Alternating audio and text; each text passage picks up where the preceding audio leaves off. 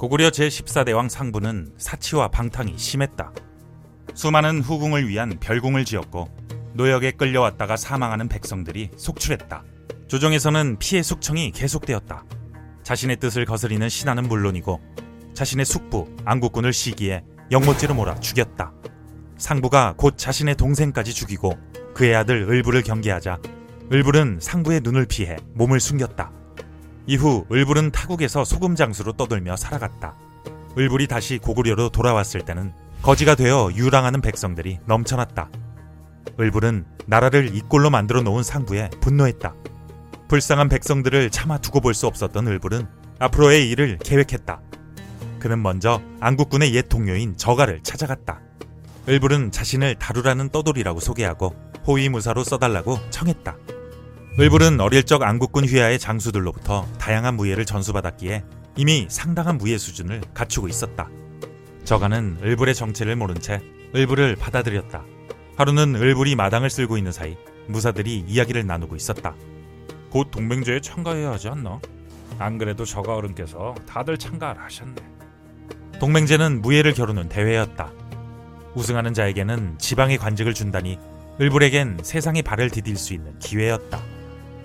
몇 개월 후 동맹제가 열렸다.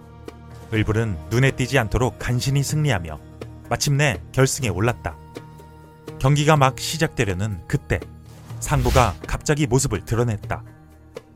일찍이 이곳 신성 동맹제가 매우 수준 높다고 들었다. 하여 우승자는 도성으로 데려가 벼슬을 내릴 것이니라. 아버지를 죽이고 안국군을 죽인 원수. 을불은 분노가 치밀었지만 상부를 가까이서 접했다간 정체가 드러날 수도 있었다. 상부가 단상에서 내려와 두 사람을 향해 걸어왔다. 놀란 을불은 관중 속으로 몸을 숨겼지만 상부의 신하가 을불을 알아보았다. 집으로 돌아온 을불은 즉각 떠날 준비를 했다. 그때 문 밖에서 인기척이 들렸다. 다루 자네 여기 있는가? 자네와 할 말이 있으니 잠시 들어가겠네. 상부가 병사를 풀자 그것을 본 저가가 다루의 정체를 알아채고 달려온 것이었다. 저가는 을불에게 절을 했다. 그토록 기다리던 왕손님을 몰라봤습니다. 사실 안국군을 따르던 동지들과 비밀리에 연락하며 나름대로 힘을 기르고 있었습니다. 날이 갈수록 상부의 추격이 심해지자 저가 일행은 고구려의 동북쪽에 위치한 숙신으로 향했다. 을불은 그곳에서 동지들을 모아 군세를 길렀다. 그렇게 시간이 지나 찬바람이 불어올 무렵 숙신에 날벼락 같은 소식이 들려왔다. 기습이다! 상부가 보낸 군사가 숙신으로 맹렬히 달려오고 있었다. 장수들의 얼굴이 어두워지자 한참 생각에 빠져 있던 을불이 말했다. 여러분 모두 투항하십시오. 투항이라니요 죽은. 여기저기서 의문이 터져 나왔지만 을불의 목소리는 단호했다. 우리가 투항하면 저들은 즉각 상부에게 승리를 알리는 전령을 보낼 것입니다. 나는 그 틈을 노릴 것입니다. 곧 을불은 고구려군으로 위장하여 성을 빠져나갔다.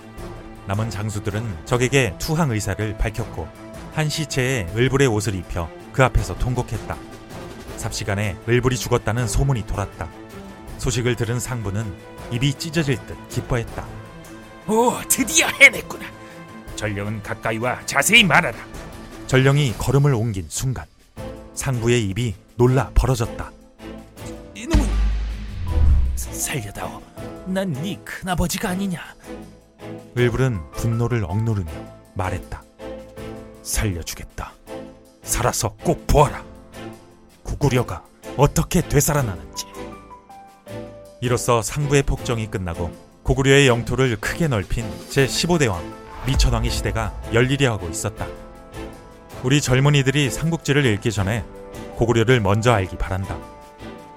무궁화 꽃이 피었습니다. 김진명 작가가 17년의 각고 끝에 첫 선을 보인 역사 소설 고구려 일부 이 콘텐츠가 도움이 되었다면 구독과 좋아요를 눌러주세요.